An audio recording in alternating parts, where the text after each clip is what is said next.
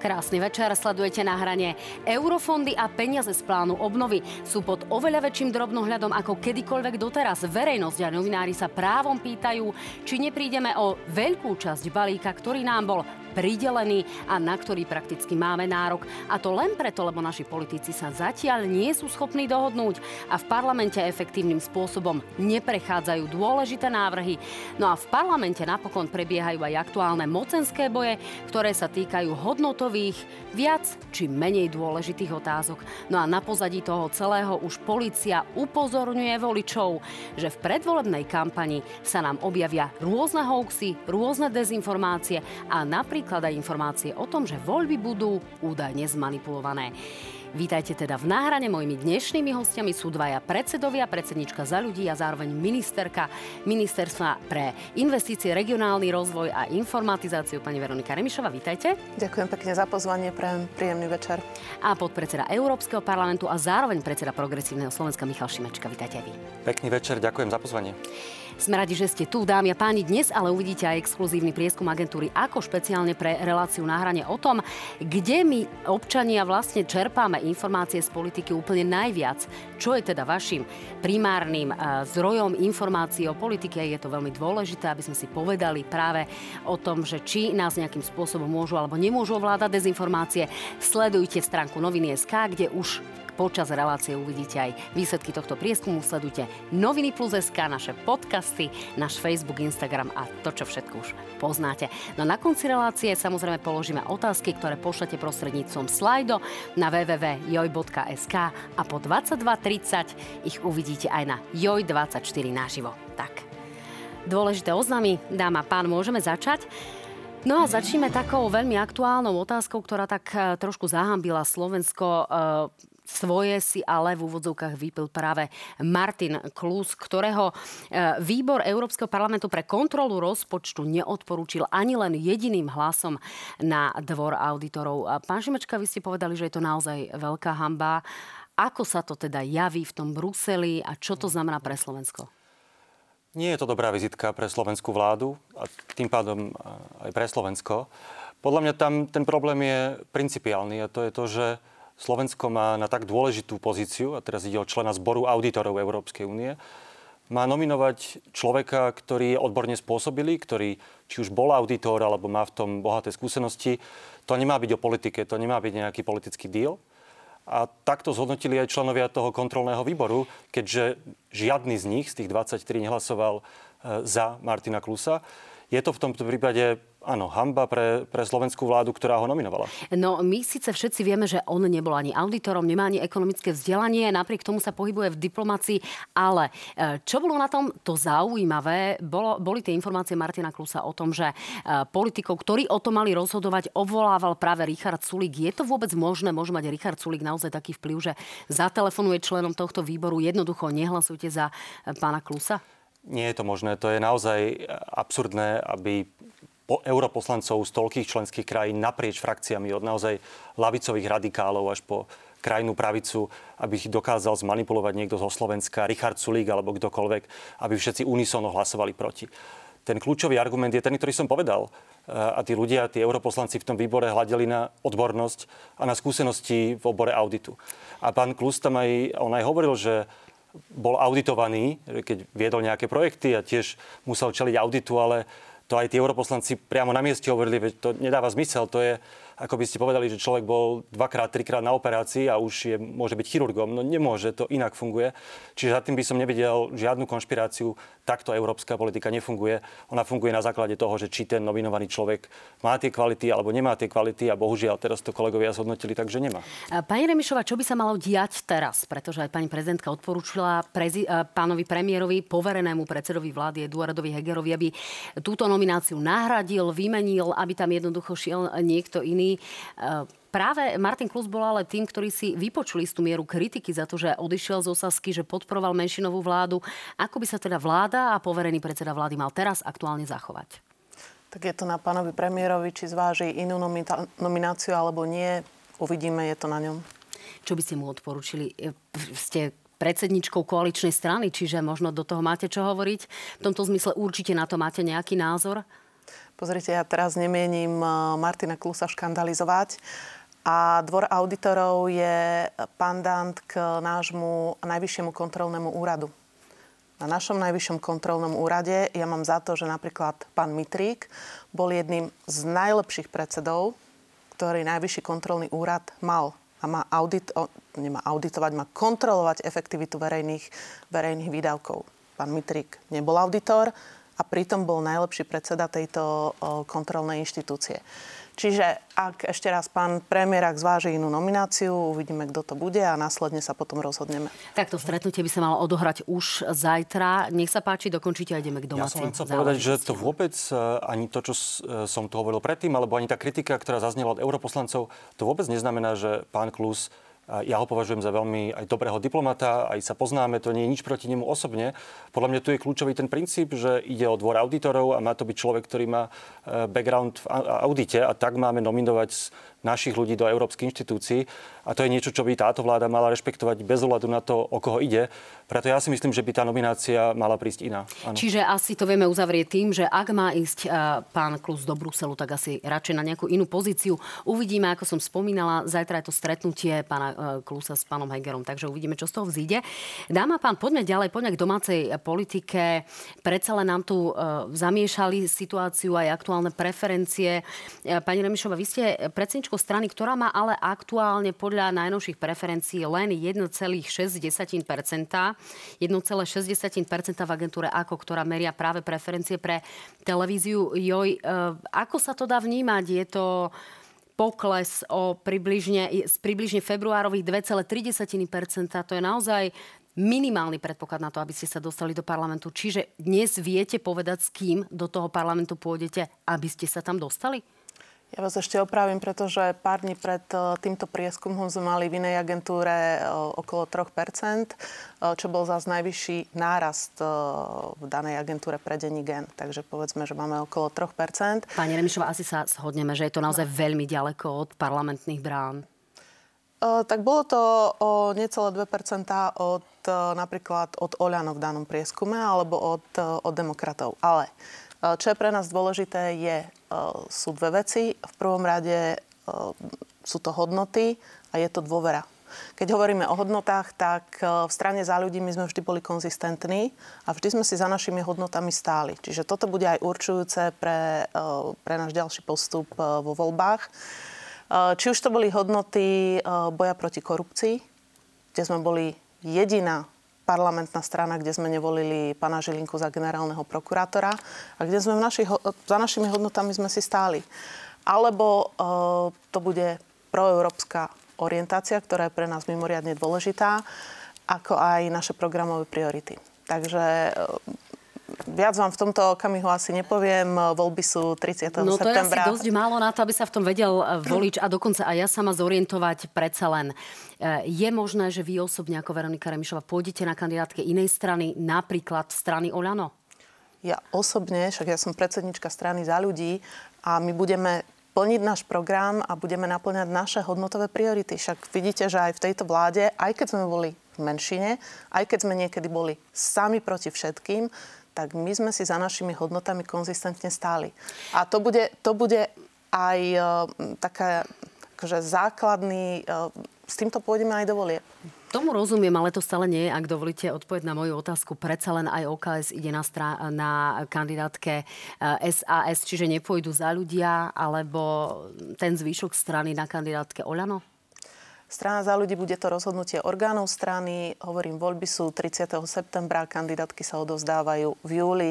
Dovtedy určite e, svoj postup oznámime. A pôjdete zároveň s Jurajom Šeligom a Janou Žitňanskou, alebo ty už sú jednou, jednou nohou, tak povedať, v inej strane, napríklad u demokratov? No, tí sú súčasťou predsedníctva. Pravidelne sa stretávame na predsedníctve. Myslím, že pôjdeme do volieb spoločne ako strana ako strana, ale máte Ako... signály, že by oni odchádzali zo strany v najbližších dňoch? Nemáme absolútne ani orgány strany, ani my nemáme žiadne takéto signály. Pán Šimečka, vy ste predsedom strany, ktorá má aktuálne e, cez 15%, čiže ste tretí v poradí. Dokonca niektorí vaši bývalí súputníci e, tvrdia, že pri nejakom na- šťastnom nastavení hviezd by ste mohli napokon aj zostavovať vládu. Uvidíme.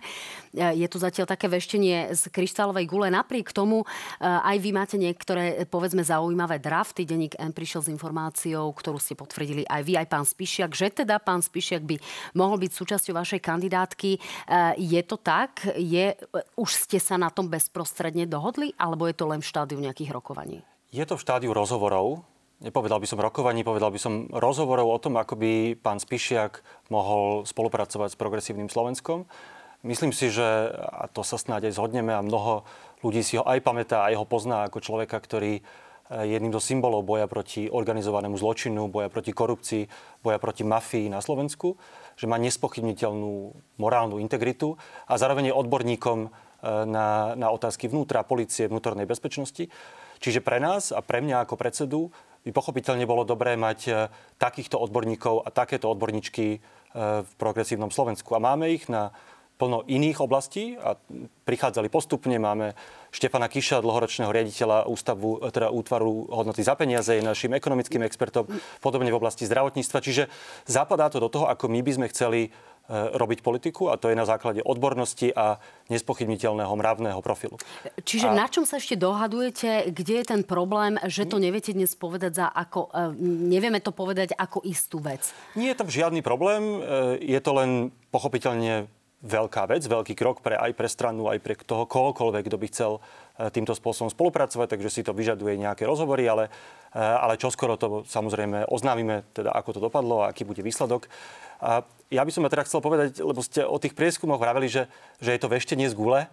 A, a tu by som vám chcel dať zapravdu, že aj pre progresívne Slovensko Samozrejme ma tešia Počkajte, ja som nepovedala, že prieskum je veštenie z gule, Nie, ale že vaša možnosť áno, zostavovania vlády. Lebo prieskumy verejnej mienky sú fotka v čase. Áno. Čiže... E, a tie sa môžu meniť. A už samozrejme je veštenie z gule, že ako dopadnú voľby, a kto s kým, a kto proti komu.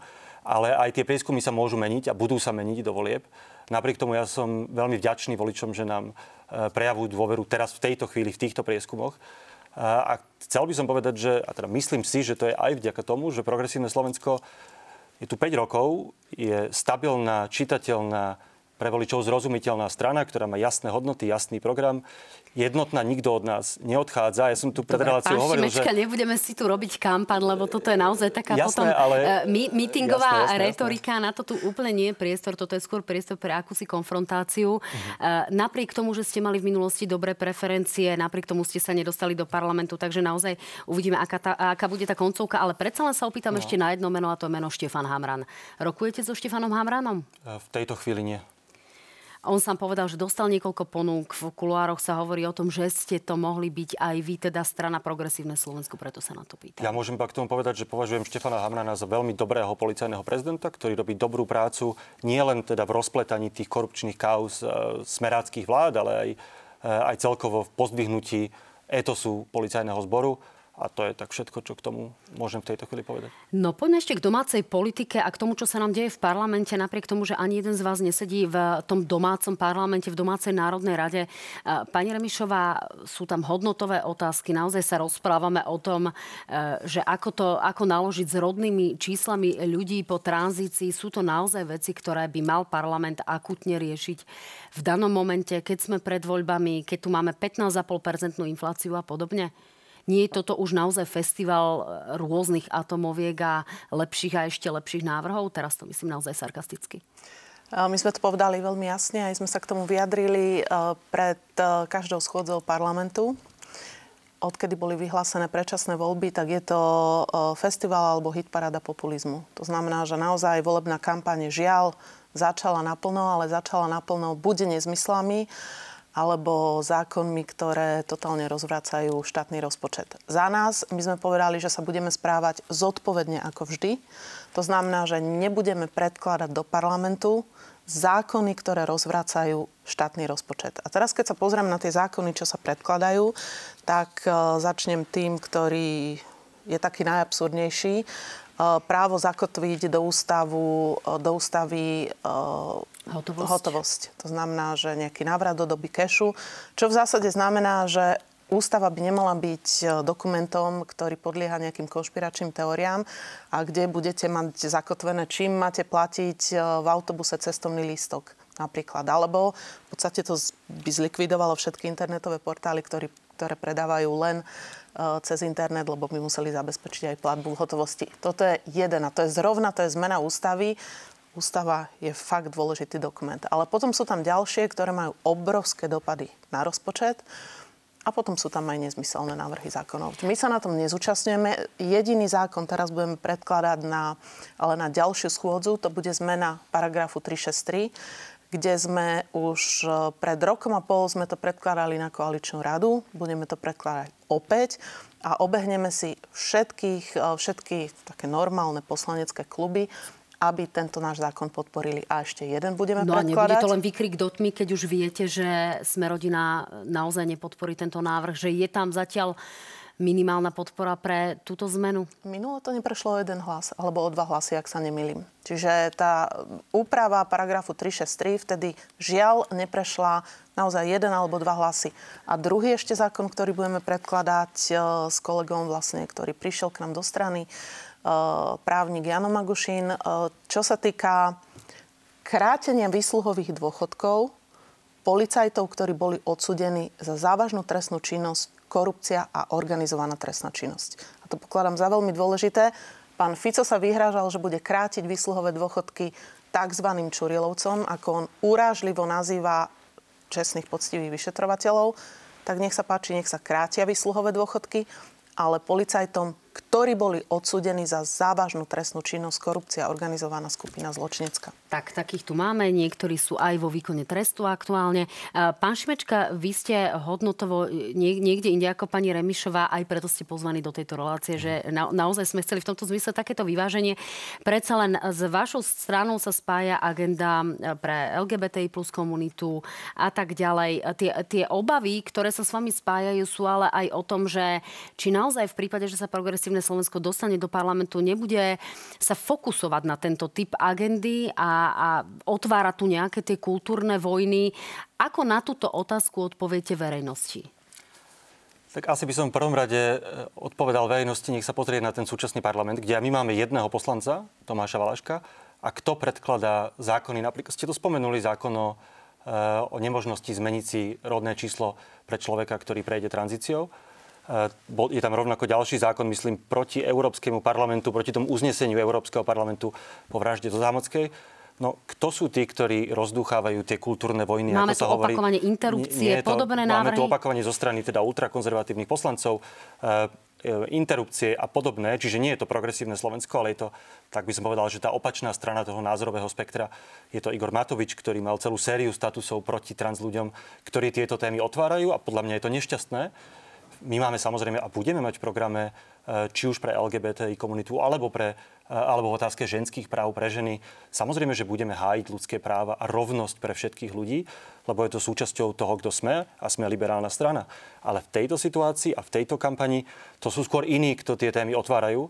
A ak môžem k tomu, čo sa deje práve teraz v parlamente, lebo, lebo ste, to, ste to nadhodila, tak e, v prvom rade treba, treba bohužiaľ zopakovať, že ak je to festival populizmu, tak je tu aj preto, lebo sa táto vládna koalícia jej zvyšky rozhodli, že bude trvať až do septembra a že tie voľby nebudú v júni, ako by bolo podľa mňa lepšie a ten festival populizmu by bol kratší. A zároveň, a asi sa k tomu dostaneme, zároveň mňa, mňa hrozne mrzí, keď vidím, ako sa poslanci nedokážu, e, nedokážu nájsť väčšinu na zákony, ktoré potrebujeme, aby nám prišli peniaze z plánu obnovy, to je tých 1,7 miliardy, ale nájde sa ich 87 na to, aby znemožnili e, našim občanom žiť normálny život. Na to, aby šikanovali tisíce a tisíce rodín, napríklad aj transrodových ľudí. A to, je smutné na tom, že na to sa teda nájde väčšina takmer ústavná, ale aby sme schválili veci z plánu obnovy, tam to zrazu nejde. No a takto to vyzerá v parlamente práve pri schváľovaní návrhov, ktoré sa týkajú plánu obnovy a teda komplikácií spojených s tretím a štvrtým balíkom e, z plánu obnovy. Nech sa páči. Ak niekto si neurobil domácu úlohu. A na poslednú chvíľu to tam strčí a nerokovali so mnou. Toto zauškovanie má zmysel, pokiaľ Ale ide mám, o takéto obrovské mám, peniaze? Mám. Ak pán Heger chce, aby mu prechádzali zákony, tak nech sa páči naklúsať na poslanecký klub Hnutia Oľano a vybavovať podporu jednotlivým zákonom. On si stále myslí, že je, že je tým, ktorý tu ešte niečo rozhoduje. Nie, nie je to už on. My naozaj stojíme pred problémom, že v septembri prepadnú peniaze. Pani Remišová, e, ako hovorí Robert Fico, stojíme pred problémom, že tu naozaj môžu prepadnúť veľké peniaze z plánu obnovy.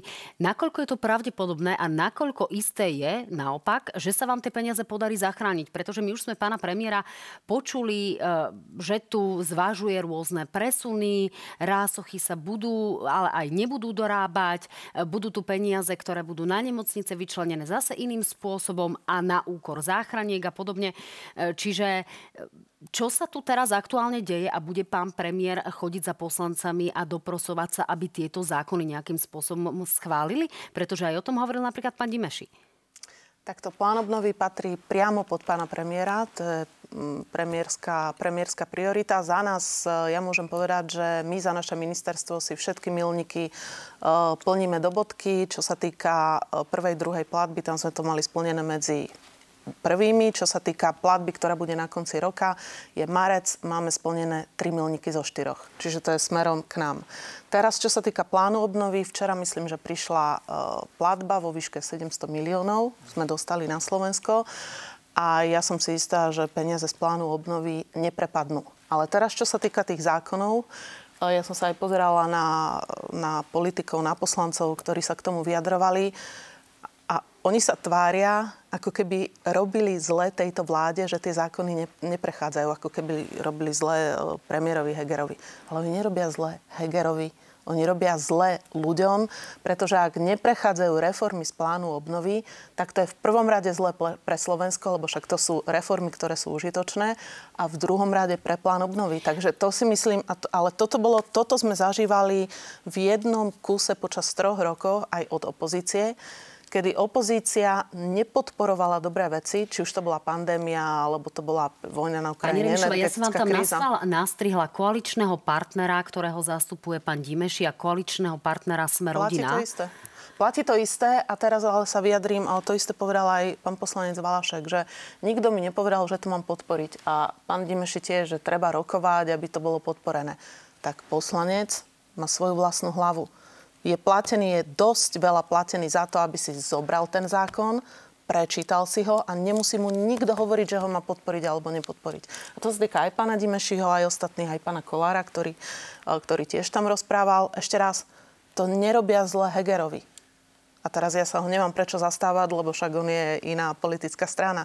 Ale v prvom rade to robia zle ľuďom na Slovensku. Pán Šimečka, vy ste vyzývali na takéto spojenie síl e, v, v rámci nejakého boja o tieto bruselské peniaze, ktoré sú vlastne našimi peniazmi. E, nie je toto ale len taká fráza. My predsa vieme, že opozícia tu má svoju spoločenskú úlohu a nikdy sa jej nejakým spôsobom nepodarí vládu vo veľkom podporovať a a priori vlastne aj, aj historicky tá opozícia e, nemá čo chváliť vládu a nejakým spôsobom jej pomáhať. Čiže nie je to len také, nie je to len taká prázdna fráza, ktorá sa nenaplní?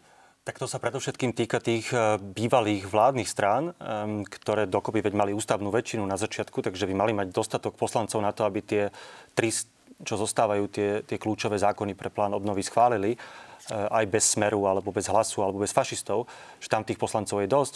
Ja chcem len tomu povedať, že viete, keď tá vláda je menšinová, a urobila rozhodnutie, väč, koalícia urobila rozhodnutie, že chce vládnuť až do septembra, aj s tým rizikom, čo všetko môže nasledovať, tak o to väčšiu zodpovednosť predsa má si, tie, si tú podporu pre ten plán obnovy vyjednať. A to sa týka najmä premiéra Hegera, lebo je to pod jeho, pod jeho úradom a hlavne je to, aj bolo to aj jeho rozhodnutie pokračovať až do toho septembra tak potom o to väčšia, e, o to väčšia je tá jeho zodpovednosť. Čiže pán premiér by mal chodiť a mal rokovať a mal sa nemusí snažiť to robiť, nejakým Nemusí to robiť on osobne, musí, ale, je to, to ale sú to vládne návrhy sú to vládne návrhy, je to, je to záväzok vlády voči Európskej únii, tak koho iného zodpovednosť by to mala byť ako premiéra a tým viac, že vedel, že ide do menšinovej situácie. E, ja by som len teda chcel povedať, že náš poslanec Tomáš Valášek podporil všetky zákony z plánu obnovy, s výnimkou jedného, keď bol chorý a ležal doma. Podporil dokonca aj tie zákony, kde to šlo o jeden hlas a to sa týkalo reformy nemocníc a týkalo sa to reformy národných parkov, kde to bol jeden hlas nášho poslanca, vďaka ktorému to prešlo. Čiže v tejto otázke plánu obnovy sa koalícia mohla spolahnúť na jedného poslanca progresívneho Slovenska viac než na koaličného partnera Sme rodina. A my sme pripravení presne takto tie veci podporiť, len máme jedného poslanca a predovšetkým ide o tie strany bývalej koalície. No pokiaľ ide o to, aké návrhy neprešli, tak zatiaľ uh, neprešli veci v rámci, uh, v rámci rezortu spravodlivosti, to je zákon o reštrukturalizácii, napríklad neprešla, uh, neprešiel uh, zákon o ochrane krajiny, to je zase rezort pána Budaja, ale tá najväčšia kritika sa zniesla naozaj na, rezort zdravotníctva a na zmeny, ktoré tam sú. E, doplatili na to aktuálne záchranky. Aj pán premiér včera hovoril o tom, že teraz záchranky zatiaľ tie peniaze nedostanú. A nech sa páči, vypočujeme si reakciu pána Františka Majerského, ktorý zastupuje záchranky a hovorí, že s takýmto nejakým spôsobom, takýmto rokovaním sa ešte nikdy v živote nestretol a takto to komuniko- e, komentoval dnes v analýzach 24. Nech sa páči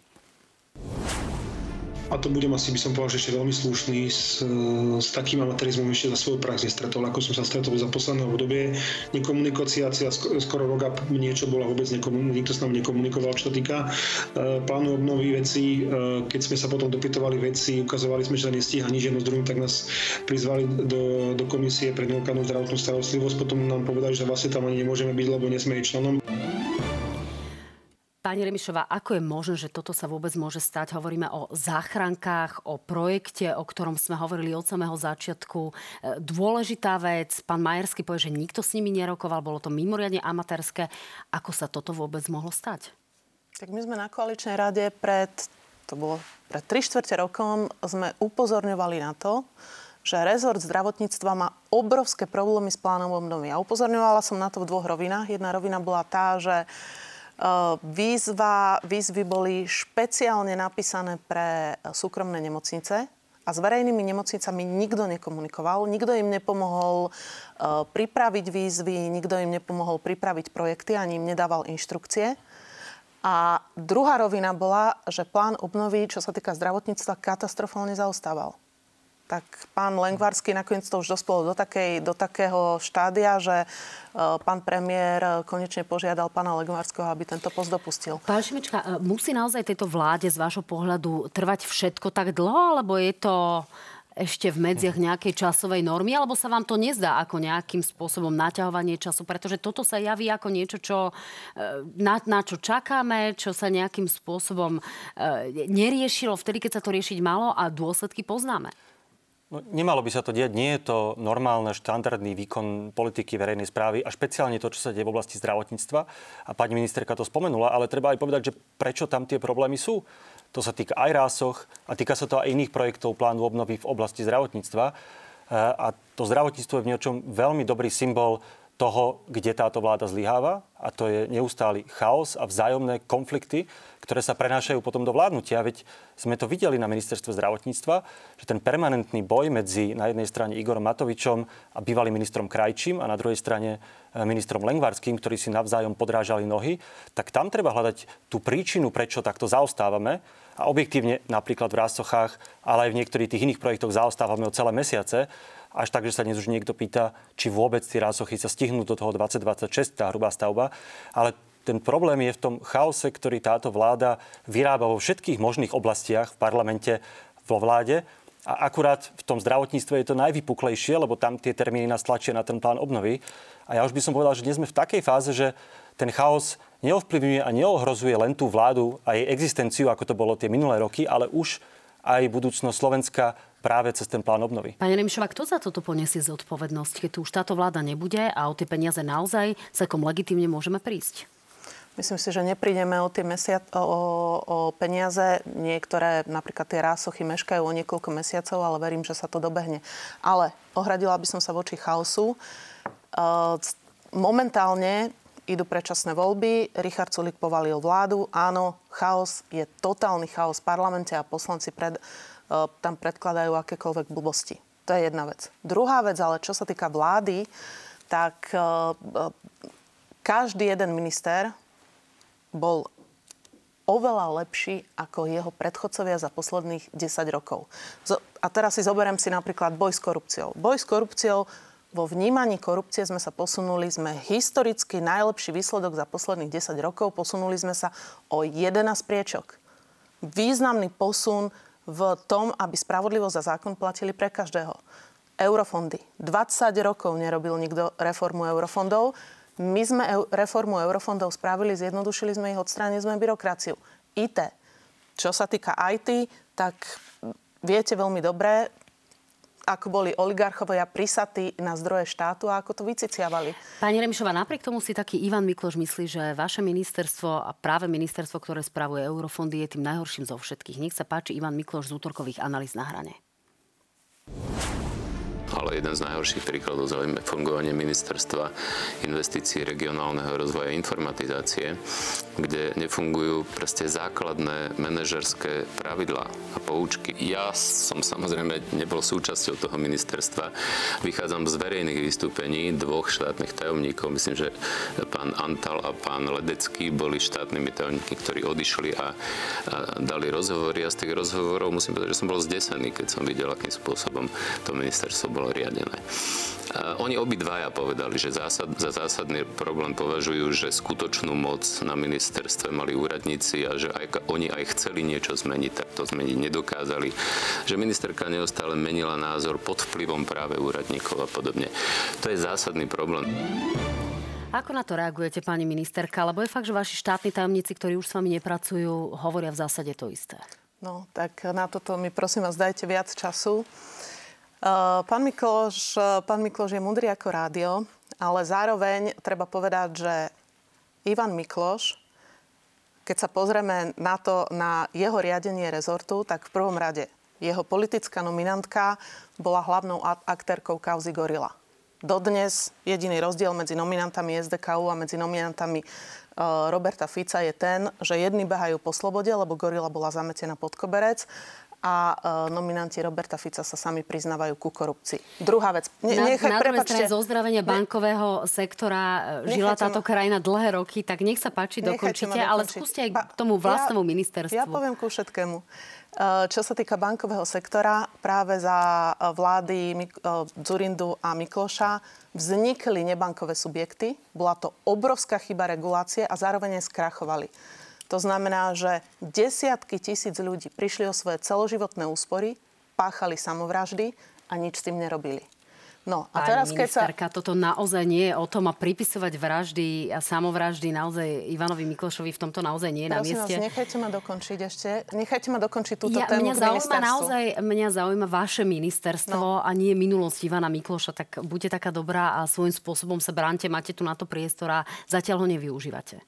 No, čo sa týka, ja pokladám za veľmi nekompetentné, keď uh, Ivan Mikloš, uh, ja som si vypočula aj ten úryvok, ktorý bol na hrane, alebo to bol komentár, vychádza ad jedna z, hlas, z tlačoviek hlasu a za druhé vychádza z, tlač, z rozhovorov nejakých úradníkov, ktorí odišli pred dvoma rokmi. Čo sa týka tých rozhovorov, tak samozrejme, že úradníci upozorňovali, keď jeden zo štátnych tajomníkov chcel porušovať zákon Ministerstvo není ako nejaká obec, kde môžete bez verejného obstarávania robiť čokoľvek, čo sa vám zapáči. Samozrejme, že keď ste na ministerstve, tak musíte dodržiavať procesy a musíte to robiť v medziach zákona. A ja na to vždy dbám a vždy to robím. A Druhá dvojnásobné vec... predražené nákupy, ktoré vám vyčíta hlas? K tomu sa tiež vyjadrím, ak mi dáte ten priestor. Druhá vec. Teraz reformy.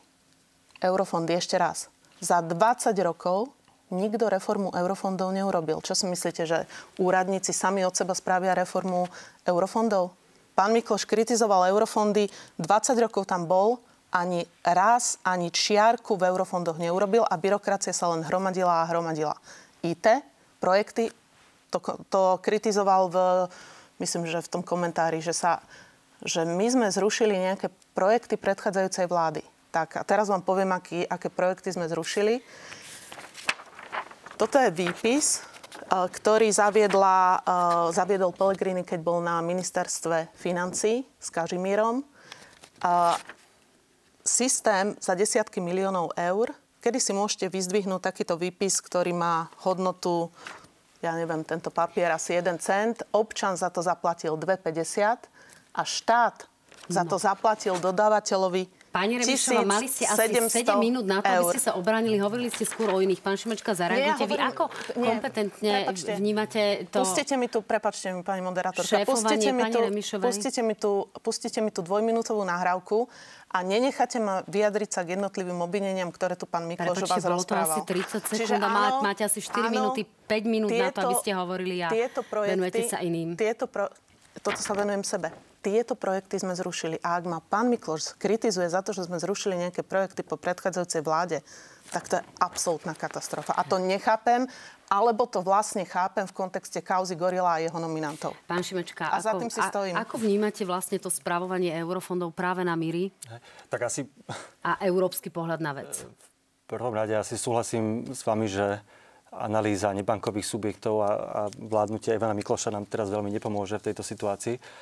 Eh, ja som tiež zachytil teda tie vyjadrenia tých bývalých štátnych tajomníkov na vašom ministerstve, ktoré boli kritické. Ono už iba to, že traja odišli, asi o niečom svedčí. Ani sme sa veľmi teda nepohli, ak správne čítam eh, tie rebríčky v čerpaní eurofondov v porovnaní s ostatnými krajinami. To máte veľmi zlé informácie. Boli sme tretí najhorší, teraz ak mám pocit, sme, sme osmi najhorší. Ale veď ja verím, a teda chcem veriť, že to spravujete lepšie ako smer to ale zase je veľmi nízka latka. Ja, ja nechcem vravieť, že všetko, čo robí táto vláda, je zle. Naozaj nie som ten typ opozičného politika, ktorý bude hovoriť, že na každom ministerstve je spálená zem. Sú veci, ktoré táto vláda urobila dobre, mala dobrý úmysel, e, zahraničná politika je dobrý príklad, ale napríklad aj veci, ktoré sa dejú okolo, okolo policie a ich schopnosti vyšetrovacie veci.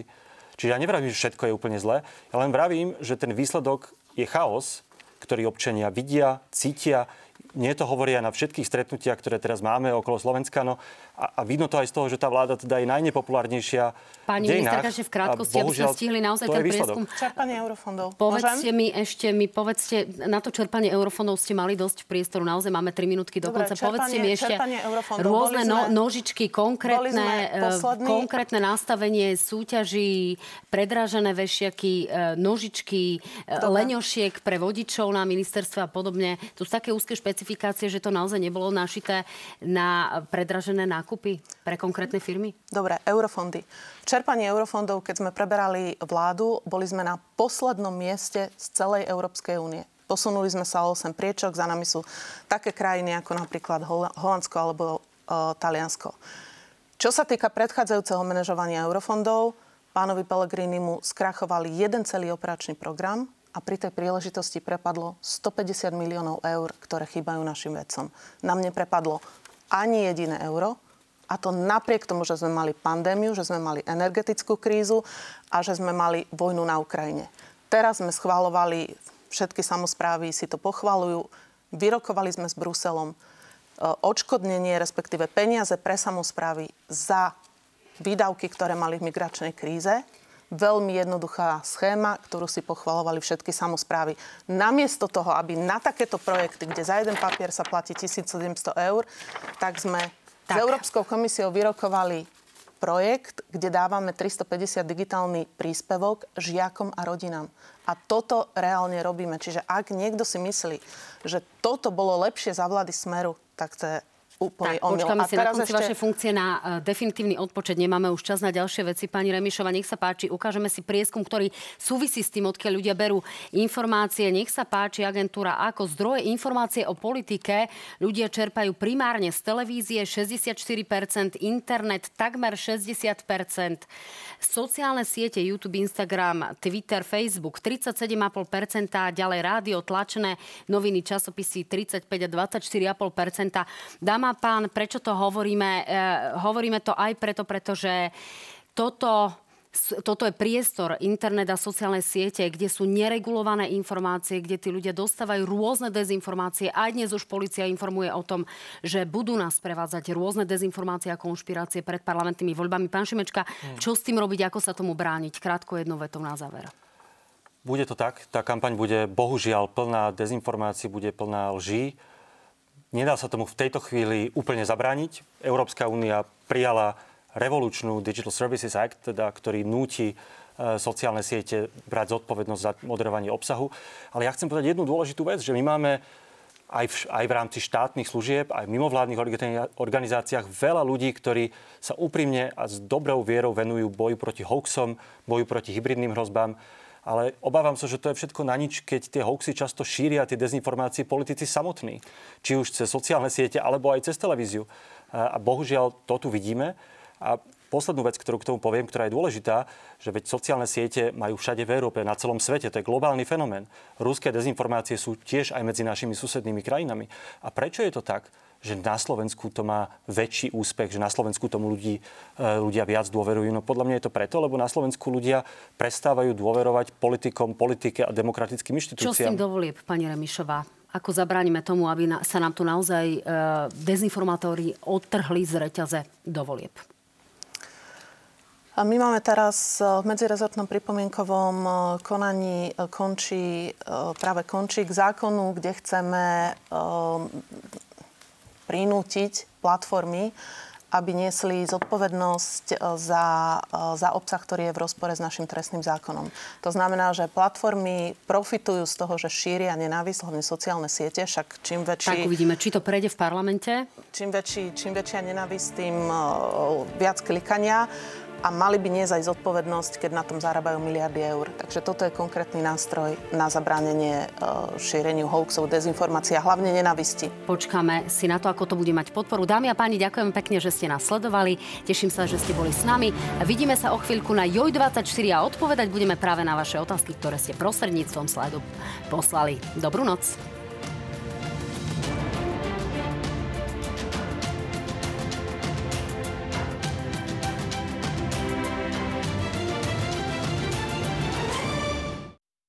Zuzana sa pýta vás, pani Remišová, predstaví vláda nového kandidáta na auditora po debakli pána poslanca Klusa alebo počka na hlasovanie v Európskom parlamente? Je to záležitosť pána premiéra. Uvidíme po zajtrajšom rozhovore pána premiéra s pánom Klusom. Jozef sa pýta vás, oboch ste zaregistrované partnerstva u ľudí z LGBTI plus komunity a ste za ich osobné práva, pán Šimečka? Áno, aj poviem prečo, ak môžem. E, jednak je to náš spoločenský dlh voči skupine ľudí a sú ich tisíce a tisíce našich spoluobčanov, ktorí dnes nemajú rovnaké práva ako, ako ostatní, ako väčšina. A to je nespravodlivosť, ktorú je na čase napraviť. No ale ten druhý argument je, že tomu nikomu neublíži. Keď dáme skupine ľudí právo uzavrieť napríklad životné partnerstvo, tak to neznamená, že ten zvyšok tým nejako utrpí. Naopak, veľa ľudí to skvalitní život a nikto, nikoho ostatného to nebude nič stáť počúvame dlho tie argumenty, že vždy sú dôležitejšie veci, ktoré treba riešiť, než napríklad priznať práva LGBT menšine. Tak ja by som povedal, že teraz sa na Ukrajine prejednáva v ukrajinskom parlamente e, zákon o životných partnerstvách. Je možné, že, že nakoniec získa väčšinu. A naozaj nemôžete povedať, že by Ukrajinci nemali iné veci v tejto chvíli na starosti, keďže vedú vojnu. Takže ja myslím, že ten čas, ako povedal premiér, ten čas myslím, že už dozrel a, a je dôležité, aby aby sme tento dlh splatili. Pani Remišová, registrované partnerstvá? My máme v našom programe napísané, že tieto, tieto témy my neotvárame. Takže ako sa zachovajú vaši ľudia v parlamente napríklad pri návrhu pána Karasa, ktorý tam aktuálne je? To je návrh o tom dôverníkovi. Návrh pána Karasa pravdepodobne podporíme. Ale samozrejme je to na, eh, na poslancoch v parlamente. Eva sa pýta vás, oboch ste za obmedzenie potratov alebo za interrupčnú tabletku? Pozrite, môj názor je, a teraz bez ohľadu na to, ja si nemyslím, že to je konzervatívna alebo liberálna téma, aj vzhľadom na e, taký osobný príbeh, je, že chcela by som dopriať e, každému dieťatku, aby sa mohlo narodiť. Aj tomu, čo je nechcené, jednoducho každému, pretože môže priniesť veľa dobrého na ten svet. Asi, asi nie je nikto, kto by teda tvrdil opak. Na druhej strane tu už máme nejakú, nejakú realitu. E, niektorí ľudia sa objektívne teda rozhodnú pre interrupciu a potom je tu otázka, že či naozaj robí tie drastické zákroky alebo použiť tabletku. Čiže v prípade nejakého rozhodovania by ste sa rozhodli ako? Musela by som vidieť konkrétny návrh zákona, ale e, ešte raz, toto je môj vnútorný postoj a v rámci tohto vnútorného postoja by som sa rozhodovala. Pán Šimečka, otázka je aj pre vás. No aj vzhľadom na to, že počet potratov klesá, tak mne sa zdá, že e, jednak určite by som neobmedzoval nejakým spôsobom e, interrupcie, tak ako tie pokusy sme videli teda v tomto parlamente. E, a naopak sa snažil e, ženám, o ktoré tu ide, e, čo najviac pomôcť. Opäť otázka pre oboch. Podporíte opätovnú kandidatúru Zuzany Čaputovej za prezidentku? Teda ja len doplním e, bývalej členky progresívneho Slovenska? Tak asi neprekvapí moja odpoveď nikoho, že samozrejme áno, myslím, že Zuzana Čaputová je najlepšia prezidentka, najlepšia hlava štátu, akú sme od vzniku samostatnej republiky mali. Mimochodom, e, povedala vám, že bude kandidovať znova? Mne to nepovedala. Pokiaľ viem z jej verejných vyhlásení, tak e, sa stále rozhoduje. A ja verím, že sa rozhodne, že áno. Áno, to bola zákerná otázka, keďže ste predsedom strany, ktorej súčasťou v minulosti bola pani Remišová. Ako to vnímate? Túto otázku budeme riešiť ako strana po parlamentných voľbách a samozrejme najskôr je potrebné, aby sa prihlasili do súťaže nejakí kandidáti. Preferujete skôr konzervatívnejšieho kandidáta alebo na akej škále možnosti sa v tomto zmysle rozhodujete? Závisí od osobností, ktoré budú kandidovať. Takže priama otázka, vy kandidovať nebudete? Um, ja kandidovať určite nebudem. Ani vy, pán Šimečka, teda tak. To máme jednoznačné odpovede. Pani Remišová, rozpadne sa strana za ľudí medzi strany Oľano a Demokrati, alebo pôjdete do predčasných parlamentných volieb samostatne, pýta sa Mária. Bude to rozhodnutie predsedníctva, keďže sme štandardná stredoprava strana a máme našich členov v regiónoch, máme našich poslancov, poslancov žúb, miestských mesných. predsedničky bude aký?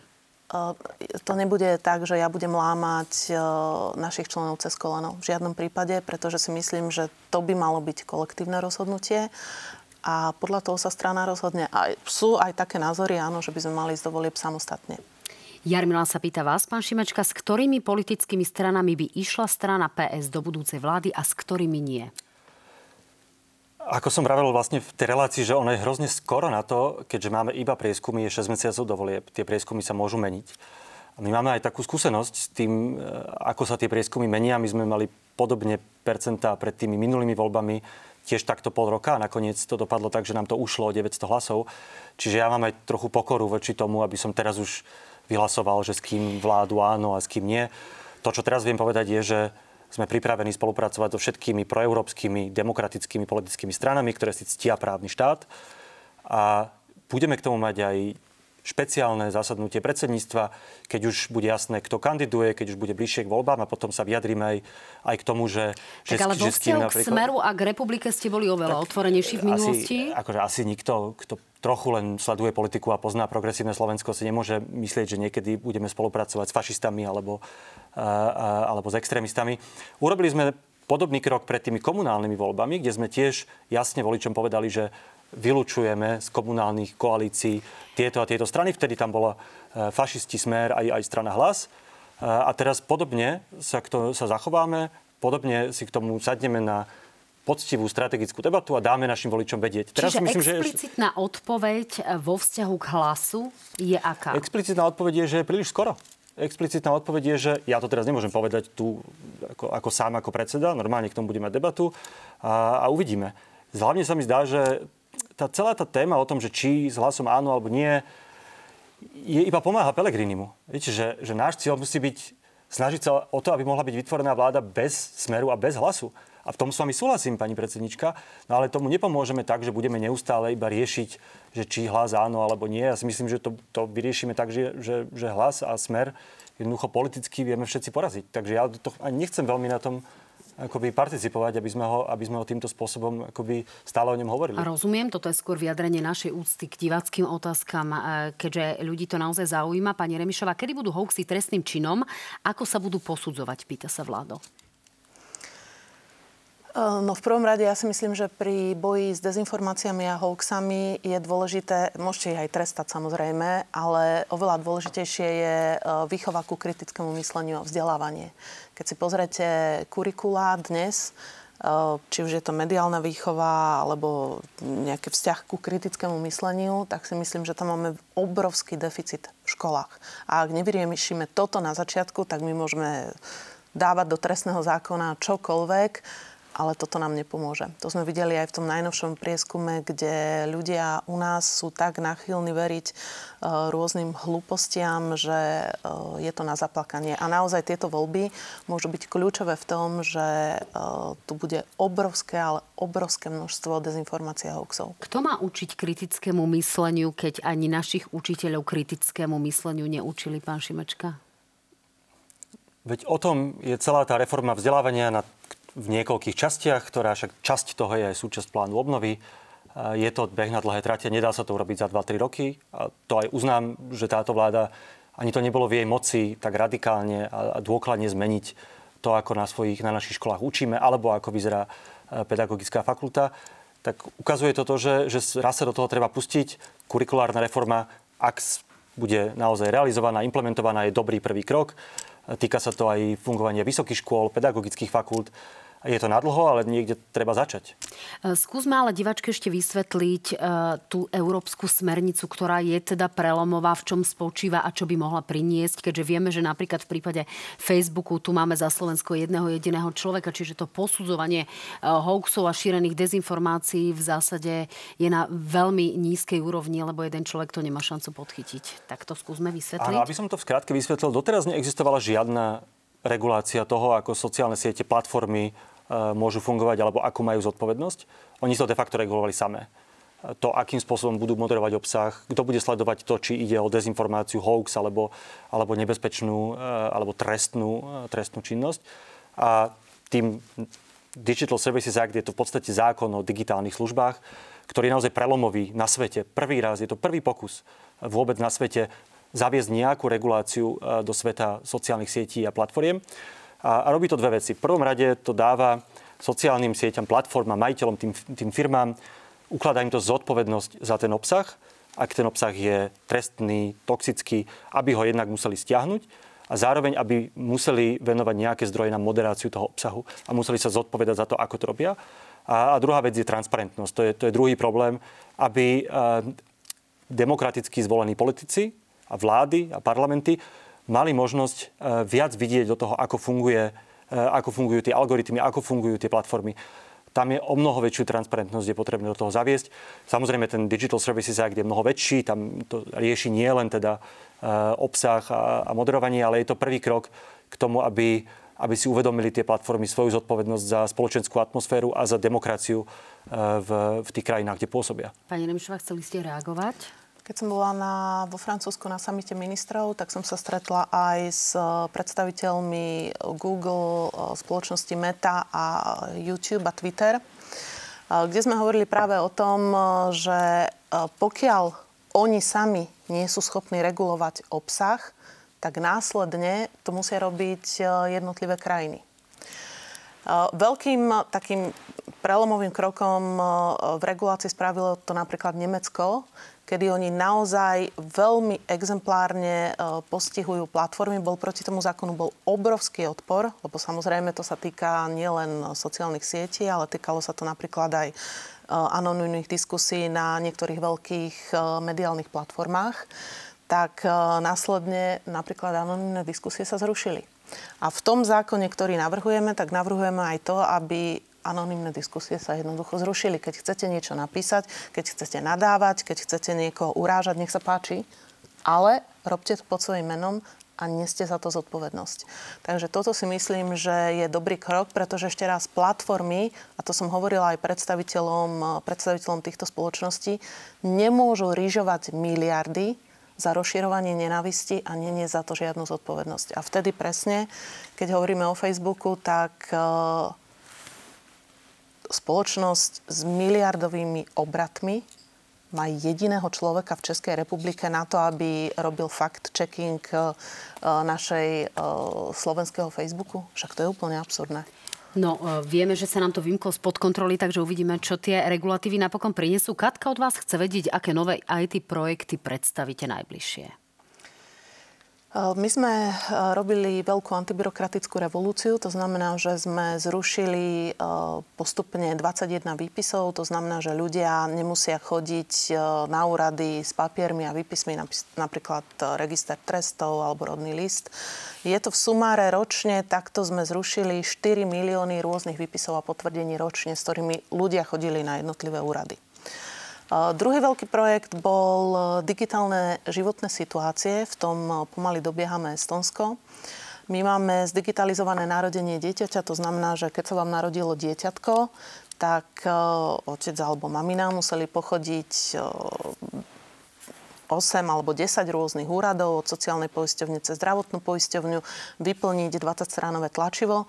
Teraz tie informácie za nich si vymení štát a automaticky im prídu na účet Toto je skôr otázka na nové projekty. Čo sa týka nových projektov, zaviedli sme to, o čom predchádzajúce vlády hovorili 10 rokov. To je taká diálnica do Košíc. Slovensko v mobile. To znamená, že môžete sa prihlasovať na portál Slovensko.sk cez mobil a teraz tam doplňame rôzne služby. Napríklad teraz, keď vnútro, na ministerstve vnútra vymieňajú občianske preukazy s novým čípom, tak uh, úplne chceme odstrániť čítačku, tak aby uh, ste sa mohli prihlásiť len priložením občianského preukazu. A to by mohlo byť odkedy? Uh, to chceme stihnúť ešte do júna. Druhá vec, napríklad Slovensko v mobile, rôzne push notifikácie. Napríklad situácia, aj u nás sme také situácie mali. E, firma bola vylúčená z verejného obstarávania, pretože mala nedoplatok, ja neviem, 1 euro na sociálnom alebo zdravotnom poistení. Teraz, ak máte na, budete mať nainštalované Slovensko v mobile, príde vám push notifikácia, pozor, zaplatte, máte 1 euro nedoplatok na sociálnom poistení. Čiže tieto služby v Slovensko v mobile budeme rozširovať. Jedna vec nám tam bráni a to bolo v súvislosti s tým, keď som hovorila o zrušených projektoch e, a projektoch predchádzajúcej vlády, tak tam žiaľ e, podpísal e, digitálny lídry Ráši, Pellegrini, Smer veľmi nevýhodné zmluvy. To znamená, že tzv. vendor lock-in, to znamená, že my platíme štát, ale nevlastníme ani jeden zdrojový kód. Na všetko si musíme pýtať povolenie od dodávateľa. A platba, pozor, mesačná platba, ktorú oni podpísali, bola milión eur mesačne. My sme to znížili o polovicu, ale zďaleka nie sme na konci. No ideme ďalej. Pán Šimečka Vlado sa pýta, prečo vaši europoslanci hlasovali za zákaz spaľovacích motorov? Doplňam, že tie spaľovacie motory sa vo veľkom vyrábajú aj na Slovensku, čiže ich zákaz by nás bezprostredne svojím spôsobom aj ohrozil. Tak nech sa páči, odpovedzte. E, ďakujem veľmi pekne za otázku. E, iba doplním pre kontext, že to je e, od roku 2035. Je to niečo, čo sami automobilky, veľké automobilky, aj tie, čo sú na Slovensku, chcú, pripravujú sa na to a dokonca to plánujú aj skôr predávať iba elektromobily. Je to jednoducho týmto smerom sa hýbe ten trh. V tomto prípade Európska únia sa iba prispôsobuje tomu pohybu. Ale hlavne, a to je dôležité v tomto kontexte, to je zhoda 27 štátov Európskej únie, a teda aj Slovenska, aj slovenská vláda súhlasila s tým, myslím, že to bol Koreper, e, teda stretnutie veľvyslancov v novembri, ak sa nemýlim, sa to odsúhlasilo.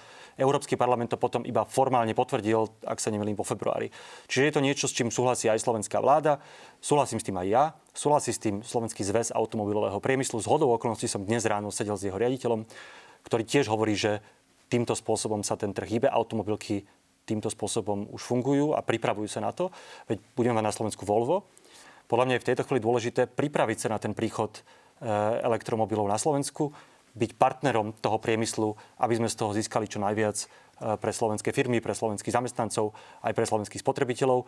Myslím si, že dnes kričať, že my si tu teda svoje dízle chceme čo najdlhšie udržať, že môžeme, ale ten vývoj tam ide a my to nezastavíme. Tak to len taká poznámočka na okraj, keď už ste s nimi rokovali, tak by ste nám mohli vyrokovať, aby tie euromobily boli tak trošku lacnejšie, a nie také drahé, ako sú momentálne. Sú projekcie, že budú, budú lacnejšie a budú lacnejšie ako spalovací motory v istej fáze. Pani Remišová, ja, ja doplním. Doplňte. Tak zatiaľ tie elektromobily sú skôr pre vyššiu vyššiu vrstvu obyvateľstva, rozhodne nie sú lacné, ale ja si myslím, že skutočným problémom je emisná norma Euro 7. A my sme žiadali, aby aj hospodársky výbor prijal k tomu stanovisko, e, ktoré, e, aby sme zaslali, aby Národná rada zaslala do Bruselu. A síce preto, lebo emisná norma 7 e, drastickým spôsobom znižuje emisie a zároveň Brusel chce zakázať od roku 2035 spalovacie motory. To znamená, že my budeme nútiť automobilový priemysel aj naše automobilky, aby investovali miliardy eur do vývoja nových technológií, aby znižili emisie, keď za pár rokov v zásade spalovacie motory sa zakážu. A ja len prepačte poviem, že automobilový priemysel u nás Máme 4 automobilky, ktoré vyrábajú prevažne spalovacie motory. Čiže máme 300 tisíc pracovných miest, ktoré sú viazané na automobilový priemysel. Tam robia reálni ľudia, to sú pracovné miesta, ktoré dávajú ľuďom prácu a rozhodne by sme nemali robiť rozhodnutia, ktoré idú proti národným záujmom Slovenska. Spojím teraz tri sociálne otázky od Jozefa Denisa a pani Paulíny. Ako vláda pomôže mestám a obciam z eurofondov, aby ich finančne podporila po výpadku peňazí pri rodinnom bonuse 200 eur? A ako vláda pomôže ZTP občanom so zvýšením invalidného dôchodku a osamelým matkám s deťmi, ktoré nezvládajú sú, e, súčasné zdražovanie? Uh-huh. Čiže, Čiže mesta, obce. Mesta, obca, z, e, obce, e, ZTP a ako pomôžete osamelým mamám s deťmi? E, ja mám na starosti program, ktorý je určený práve pre regióny, to znamená práve pre mesta a obce. A v tomto regionálnom programe mám zazmluvnené, to znamená, že už mám uzavreté zmluvy na 120% To znamená, že všetky prostriedky plus 20% už máme v zmluvách. Eh, s mestami a obcami. Teraz je už na príjimateľov, aby tieto peniaze a projekty realizovali.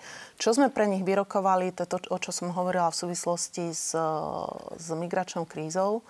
Vyrokovali sme pre nich eh, veľmi jednoduchú platbu, ktorá je založená na počte utečencov, ktorí sú u nich registrovaní. Rozumiem, ale toto je naozaj iná otázka. Toto je otázka pre, pri 200 eurách. To znamená, že keď majú znížený príjem za uh, daň z príjmu fyzických osôb, a rovnako to ZTP a osamelí uh, ľudia, osamelé mami. 127 miliónov eur navyše pre obce. To je tá suma. To nie je, že milión. To je 127 miliónov ZTP eur, ktoré pôjdu obciam veľmi jednoduchým spôsobom paušálnou platbou. Čo sa týka ZTP, my sme asi jediná strana v parlamente, ktorá presadzovala najviac zákonov na, pre zdravotne znevýhodnených cez uh, pani poslankyňu Žitňansku. Či už to bolo napríklad, aby sa nekratil, uh, nekratil príspevok uh, ZTP pri poberaní dôchodku, alebo rozšírenie, čo sa týka zdravotných pomôcok, čo sa týka asistentov, dovolím si povedať, ak sa nemýlim, zákony, ktoré sme presadili pre zdravotne znevýhodnených e, vo výške 70 miliónov eur ročne. Osamelé matky, ešte niečo bude? Matky, Máme naozaj málo času? Osamelé matky ja pokladám za veľmi dôležitú, e, veľmi dôležitú prorodinnú politiku zvýšenie rodinných prídavkov. To znamená, že prídavky boli 26 eur, teraz sú 60 a daňový bonus pre pracujúcich rodičov. pre tieto skupiny obyvateľov, pre ZTP, pre osamelé matky? Myslím, že aj pre samozprávy a týka sa to aj tých najzraniteľnejších domácností. Tá pomoc s infláciou mala vyzerať úplne inak to sa týka aj rodinného balíčku, aj toho plošného zastropovania. A zrušili? Dobre. Ktorý? Tak. Rodinný balíček. No, myslím si, že rodinný balíček je zle nastavený. A chcete ho zrušiť? Ďakujem a myslím pekne. si, že práve, práve malo ísť, mali ísť peniaze tým, ktorí sú najzraniteľnejší a nie tým, ktorí zarábajú viac, lebo ten rodin, ten, ten bonus tak, to je jasné je pre tých, čo zarábajú viac. Dámy a páni, ďakujem pekne, že ste boli s nami. Uvidíme sa v útorok v analýzach na hrane. Dobrú noc.